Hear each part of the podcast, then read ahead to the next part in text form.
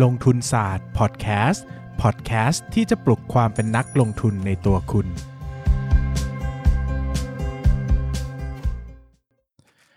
สวัสดีครับ ยินดีต้อนรับเข้าสู่รายการลงทุนศาสตร์พอดแคสต์รายการที่ชวนทุกคนพัฒนาความรู้ด้านการเงินและการลงทุนไปด้วยกัน วันนี้นะครับก็ก็สืบเนื่องนะครับจาก 2 เทปที่แล้วนะสองเทปที่แล้วเราคุยกันในเรื่องของวัคซีน โควิด -19 ของไฟเซอร์นะครับ แล้วก็วันนี้ก็ชวนคุยกันต่อนะครับ เนื่องจากอย่างที่เล่าไปแล้วว่า ตัวของหุ้นกลุ่มหนึ่งขึ้นเยอะมากๆนะครับ ก็คือหุ้นกลุ่มท่องเที่ยวนะครับ ก็เป็นคำถามว่า เออ ข่าววัคซีนมาแล้วนะครับ ข่าวดีมาแล้ว เราจะซื้อหุ้นท่องเที่ยวได้แล้วหรือยังนะครับ ซื้อหุ้นท่องเที่ยวได้แล้วหรือยังก็ ใครยังไม่ฟังเทปไฟเซอร์นะครับ กลับไปทำฟังก่อน 2 เทปที่แล้วนะครับ เพราะว่าจะได้เข้าใจ ความก้าวหน้านะครับของตัววัคซีนก่อนนะครับคราวนี้นะครับผมก็ชวนมาคุยอย่างนี้นะครับว่าวันที่ 9 ที่ประกาศมานะครับ แล้วก็ตลาดหุ้นก็ขึ้นเยอะมากนะครับ ขึ้นมา 50 กว่าจุดนะครับ ตัวอย่าง AOT Mint Centel เอราวันเนี่ยขึ้นเยอะมากนะครับหุ้นกลุ่มที่เป็นท่องเที่ยวทั้งหลายเนี่ยขึ้นหมดเลยนะครับ แล้วก็ขึ้นได้สักวัน 2 วันเนาะนะครับ แล้วก็ลงมาพอสมควร แต่ก็ยังถือว่าขึ้นมาเยอะถ้าเทียบกับฐานเดิมนะครับ คราวนี้ก็มาตั้งคำถามกันว่าแล้ว แล้วมันถึงเวลาหรือยังที่เราจะซื้อหุ้นท่องเที่ยวเหล่านี้นะครับ เพราะว่าข่าววัคซีนอะไรก็มาแล้วเนี่ยนะครับ ก็อย่างก่อนอื่นก็ต้องคุยประเด็นแรกก่อนนะครับ ประเด็นแรกก็คือ1เนี่ยวัคซีนยังไม่สำเร็จนะครับ เพราะว่าวัคซีนเนี่ยยังไม่ได้ถูก approve จาก FDA นะครับ หรือว่าองค์การอาหารและยา ดังนั้นเนี่ยหนึ่งเลยก็คือว่าตัวของวัคซีนเนี่ยจริงๆเนี่ยมันยังไม่ได้ approve เลยนะครับ แล้วก็ยังไม่ได้มีการใช้จริงในประชาชนทั่วไปนะครับ ข้อที่2เนี่ยถึงแม้ว่าวัคซีนจะ approve แล้วนะครับแต่ก็ไม่ได้หมายความว่าประเทศไทยจะได้รับประโยชน์ด้วยนะครับอย่างที่เล่าไปแล้วว่าตัววัคซีนเนี่ยต้องเก็บที่อุณหภูมิลบ 70 องศาเซลเซียสนะครับดังนั้นเนี่ยการขนส่งข้ามประเทศนะครับโดยเฉพาะระยะไกลเนี่ยแทบจะไม่อยากใช้คำว่าเป็นไปไม่ได้เนาะมันยากมากนะครับโดยเฉพาะเรื่องต้นทุนเนี่ยมันจะขึ้นอีกมหาศาลนะครับไม่รู้ว่าเข็มหนึ่งจะโดดไปกี่ หมื่นกี่แสนนะครับ ดังนั้นเนี่ยยากมาก ๆ ที่ที่ประเทศไทยจะได้รับประโยชน์โดยตรง อย่าลืมอย่างนี้นะครับว่าโควิด -19 เนี่ยมันไม่ได้ติดที่ประเทศใดประเทศหนึ่งเนาะสมมุติว่าสมมุติว่าเราไม่สามารถอย่างนี้นะครับ ถ้าเราไม่สามารถฉีดวัคซีนคนได้ทั้งประเทศเนี่ย แปลว่าประเทศเราก็ไม่ได้มีภูมิคุ้มกันเนาะใช่ไหมครับ คือผมเข้าใจว่าวัคซีนเนี่ยที่ปริมาณผลิตได้จำกัดเนี่ย ล็อตแรกเราคงต้องฉีดให้กับ กลุ่มเสี่ยงก่อนนะครับ เช่น ผู้สูงอายุนะครับหรือว่าผู้ที่มีโรคภูมิคุ้มกันบกพร่องนะครับ ผู้ที่มีโรคปอดอย่างเงี้ยนะครับที่ถ้าถ้าถ้าป่วยแล้วอาจจะเสียชีวิตนะครับ ก็ต้องได้รับได้รับความสำคัญในแต่ละขั้นตอนไปนะผมไม่ชื่อผมไม่คิดว่าคนไทยทั้ง 70 ล้านคนจะได้รับการฉีดวัคซีนพร้อมกันในเฟสเดียวนะครับ ดังนั้นเนี่ยทางประเทศน่าจะเป็นอย่างนี้ทั้งทั่วโลกน่าจะเป็นอย่างนี้ก็คือ แต่ละประเทศเนี่ยจะได้ฉีดเฉพาะกลุ่มคนที่เป็นความเสี่ยงหลักของประเทศเท่านั้นนะครับ ดังนั้นเนี่ย เออความคิดเรื่องการจะเปิดพรมแดนเสรีเหมือนอดีตเป๊ะๆเนี่ยมันก็ยังไม่ได้มาถึงอะคิดกันอย่างนี้นะครับว่าสมมติว่าถ้ามันไม่ได้รับการฉีดทุกคนเนี่ยแปลว่าคนปกติเขายังติดได้อยู่ ซึ่งถ้าคนปกติยังติดได้อยู่ นั่นแปลว่าโรคก็ยังระบาดได้ต่อไปนะครับดังนั้นเนี่ยความ สมบูรณ์แบบในการที่จะกลับมาเหมือนเดิมเนี่ยผมว่ายังไม่ใช่เร็วๆนี้นะครับเพราะว่าเรื่องของวัคซีนเนี่ยมันไม่ได้สามารถจะ supply คนทั้งโลกได้พร้อมกันขนาดนั้นที่โอเคเหมือนโปลิโอที่คุณฉีดพร้อมกันทั้งโลกแล้วโลกมันก็หายไปเองอะไรเงี้ยนะครับดังนั้นเนี่ยมันยังไม่มีความแน่นอนชัดเจนขนาดนั้นว่าโอ้โห จะได้แน่ๆนะครับ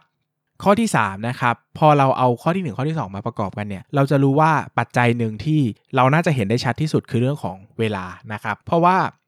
แน่นอนแหละ ผมเชื่อมั่นอย่างนี้นะครับว่าวันหนึ่งวัคซีนโควิด -19 จะสำเร็จนะ ผมเชื่ออย่างนี้อยู่แล้วนะครับเพราะว่าผมเชื่อมั่นว่ามันทำได้นะครับ ไม่รู้ว่าคิดมองโลกในแง่ดีไปหรือเปล่านะนะครับ แต่คำถามก็คือเมื่อไหร่นะครับ เพราะว่าการที่เราไม่มีเส้นแบ่งเวลาที่ชัดเจนเนี่ยครับในการลงทุนเนี่ยมันก็ยากนะครับ เพราะว่าเชื่อมั่นว่าวันที่ 9 วันที่ 10 ที่ผ่านมาเนี่ยหลายคนเข้าไปซื้อหุ้นด้วยความ ต้องการเชิงเขาเรียกว่าอะไรล่ะ เก่งกำไรเป็นหลักนะครับ ก็เก่งกำไร แต่ถามว่ามันมันเป็นพื้นฐานจริงๆไหมก็ตอบยาก เพราะว่าเราไม่รู้ว่าตัวของตัวของงบการเงินหรือว่าบริษัทเนี่ยมันจะกลับมาเมื่อไหร่นะครับ มันจะดีเมื่อไหร่ พอเราไม่รู้ชัดเจนเนี่ยมันทำให้เราไม่สามารถประเมินมูลค่าหุ้นได้อย่างแน่นอนนะครับ เพราะต้องอธิบายอย่างนี้ว่าช่วงระยะเวลาที่บริษัทกลุ่มท่องเที่ยวได้รับ ปัญหานะฮะเกิดปัญหาขึ้นเนี่ยนะครับเขาจะต้องได้รับแบกตั้งแต่ผลขาดทุนนะครับหรือต้องแบกหนี้อีกสำหรับบางบริษัท ต้องแบกภาระจ่ายดอกเบี้ยนะครับซึ่งยิ่งนานไปเรื่อยๆเนี่ยมันจะยิ่งกัดกินส่วนทุนนะส่วนของผู้ถือหุ้นไปเรื่อยๆ แล้วก็ทำให้บริษัทเนี่ยแย่ลงเรื่อยๆนะครับในเชิงมูลค่าพื้นฐานเนาะถึงแม้ว่าทำกำไรได้ดีเท่าเดิมเลยแหละ แต่ก็อาจจะไม่ได้มีมูลค่าเท่าเดิมแล้วนะครับด้วยส่วนหนี้ส่วนทุนอะไรที่มันไม่เหมือนเดิมนะครับดังนั้นเนี่ย ก็ต้องกลับมาตั้งคำถามว่า ผมก็จะพูดอยู่หลายครั้งว่า ถ้าเราคิดว่าบริษัทเนี้ยจะอยู่รอดแน่ๆใน 5 ปี 10 ปีนะฮะผมว่าก็มีความน่าสนใจในการลงทุนระดับหนึ่งเลยนะครับ เพราะว่าผมว่าปี 2 ปีเนี่ยไม่รู้หรอกว่าได้ไหม แต่ผมว่าสัก 5 ปีเนี่ยผมว่าวัคซีนหรือว่าเหตุการณ์มันน่าจะผ่านพ้นไปแล้วแหละนะครับเพราะว่ามันไม่มีประเทศไหนหรอกที่อยากให้เศรษฐกิจมันจมอยู่อย่างนี้นานๆนะครับทุกคนก็พยายามจะกระเสือกกระสนออกไปจาก ความปัญหาตอนนี้นะครับดังนั้นเนี่ยผมคิดว่า 5 ปี 10 ปีเนี่ยยังไงก็น่าจะผ่านพ้นไปแต่ปี 2 ปีนี้นะครับก็ต้อง make concern กันเยอะ ๆ นะครับ ว่าจริง ๆ แล้วมันดูมีแง่ดีก็ตามนะครับ แต่สุดท้ายแล้วถ้างบการเงินมันไม่มานะครับกำไรมันไม่มาเนี่ยมันก็มีโอกาสที่ราคาจะกลับมาลงอีกครั้งก็ได้นะครับ ดังนั้นเนี่ยใครที่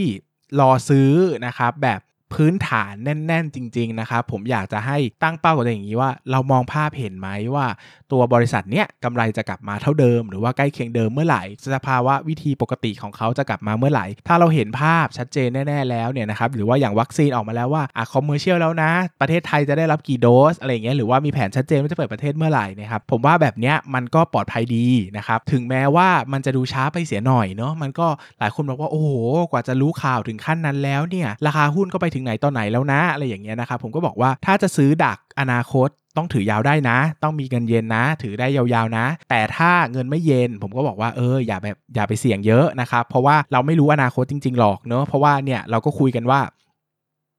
ตอนโควิดไตรมาสสองอะเราก็คุยกันว่ามันจะเป็นอย่างนี้กี่เดือนนะ ซึ่งพอเรามาเห็นชีวิตจริงแล้ว โอเคอะภาคธุรกิจอื่นก็ดีขึ้นเยอะนะครับ แต่ ภาคท่องเที่ยวอะมันยังจมอยู่นานมากนะครับนี่มันก็เกือบจะปีหนึ่งแล้วอะนับจากวันเริ่มระบาดครั้งแรกนะครับดังนั้นเนี่ยมันไม่มีใครรู้อนาคตจริงๆนะครับดังนั้นเนี่ยถ้าถือยาวผมก็จะบอกว่าโอเคผมเห็นด้วยนะ ในการที่คุณอาจจะซื้อเก็บไว้ แล้วก็รอยาวๆกลับมาเหมือนเดิมนะครับแต่ถ้ามันเป็นระยะเขาเรียกว่าอะไรล่ะ ระยะ สั้นอะ คุณจะถือปี 2 ปีไงผมก็จะบอกว่ารอข่าวที่มันชัดเจน เห็นไทม์ไลน์แน่นอนก่อนดีกว่าค่อยซื้อ ถึงแม้ว่านะครับถึงแม้ว่าการรอความชัดเจนเนี่ยอาจจะทำให้เสียโอกาสในการลงทุนไปบ้างนะครับแต่ก็ให้ถือคติอย่างนี้ว่าตกรถดีกว่าติดดอย เออนะครับเพราะตกรถเนี่ยเสียใจแต่ไม่เสียเงินนะครับติดดอยเนี่ยเสียใจด้วยเสียเงินด้วยนะครับดังนั้นเนี่ยก็ไม่ต้องเล่น ทุกลูกหมายถึงว่าหมายถึงว่าบอลยิงเข้ามาเนี่ยไม่ต้องตีทุกลูกก็ได้นะครับ แต่ตีลูกที่คิดว่ามันจะโฮมรันก็พอนะครับ ดังนั้นเนี่ยก็เล็งนิดนึงนะครับ เล็งนิดนึงแล้วก็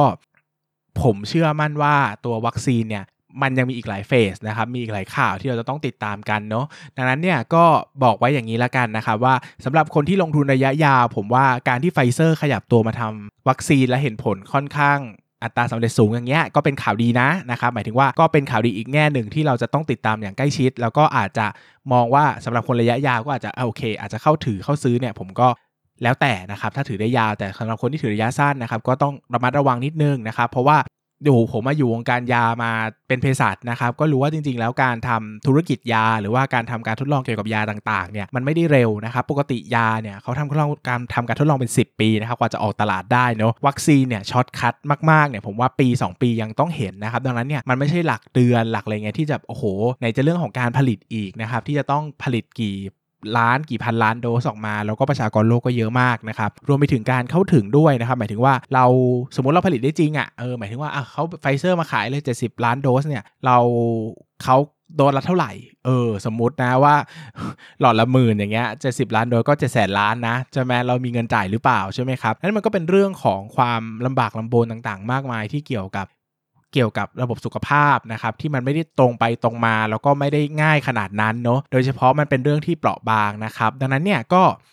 ฝากไว้แล้วกันนะครับว่าใจเย็นๆนะครับ แล้วก็ถ้าใครไม่ได้เข้าใจ environment หรือว่าไม่ได้เข้าใจแบบมันมากนักนะครับ ก็อาจจะ เป็นไปในทางที่ DCA ไหมนะครับ หรือว่าซื้อแล้วถือยาวไหมนะครับ ยังไงผมก็รู้สึกว่าการ DCA ก็ยังค่อนข้างปลอดภัยนะครับ เพราะว่าถ้าพูดกันในพูดกันนะความคิดเห็นผมตรงๆนะครับ ผมก็จะบอกว่าต้นทุนแถวเนี้ยไม่ได้ถือว่าแพง ถ้าเทียบกับภาวะปกติเนี่ยขีดเส้นใต้นะ ต้นทุนแถวนี้ไม่ได้เทียบว่าแพง ถ้าถ้าเทียบกับในภาวะปกติ แต่เราไม่รู้ว่ามันจะต่ำไปอีกหรือเปล่า ดังนั้นเนี่ยถ้าเราไม่รู้เนี่ยความจริงการ DCA ก็ช่วยเยอะนะครับหรือกระจายไม้ซื้อก็ช่วยเยอะนะครับแล้วก็ถือยาวๆเนี่ยผมว่าเป็นประโยชน์แต่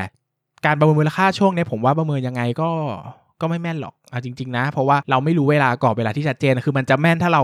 forecast ไป 5 ปีไงผมว่ามีโอกาสแม่นเพราะว่ามันน่าจะผ่านไปหมดแล้วไง แต่ถ้าเรามา forecast ปี 2 ปีผมว่ายังไงก็ไม่แม่นหรอก เพราะว่าเราไม่รู้อนาคตเลยอะ่ะใช่ไหมคนขนาดคนในวงการเองอะ่ะทำท่องเที่ยวเองยังไม่รู้อนาคตเลยว่าปีหน้าจะได้เปิดประเทศหรือเปล่านะครับดังนั้นเนี่ยเราเป็นนักลงทุนก็ต้องระมัดระวังตรงนี้ไว้เยอะๆนะครับก็ ฝากไว้ประมาณนี้ไม่รู้ว่าได้ประโยชน์หรือเปล่านะ เพราะว่าก็มีคนถามเข้ามาเยอะว่าเอ้ยกลับไปซื้อ AOT ได้หรือยังกลับไปซื้อมินได้หรือยัง CENTEL เอราวัณนะครับอะไรอีกอะสปาอะไรหุ้นที่เป็นท่องเที่ยวทั้งหลายทั้งแหล่ผมก็เอาโอเค ผมให้ไอเดียไว้ประมาณนี้นะ คุณก็ลองไปพิจารณาแล้วก็ใช้สติใช้วิจารณญาณกันเอาเองละกันว่าคุณจะซื้อหรือไม่ซื้ออย่างไรบ้างนะครับสำหรับวันนี้ก็ขอบคุณทุกคนมากครับ แล้วก็หวังว่าวันนี้จะได้ประโยชน์นะ คิดว่าอาจจะพูดงงๆนิดนึงแต่คิดว่าน่าจะ get ไอเดียกันแหละนะครับก็ขอขอบคุณทุกคนมากครับ สวัสดีครับ อย่าลืมกดติดตามลงทุนศาสตร์ในช่องทางพอดแคสต์เพลเยอร์ที่คุณใช้ แล้วกลับมาปลุกความเป็นนักลงทุนกันใหม่ในลงทุนศาสตร์พอดแคสต์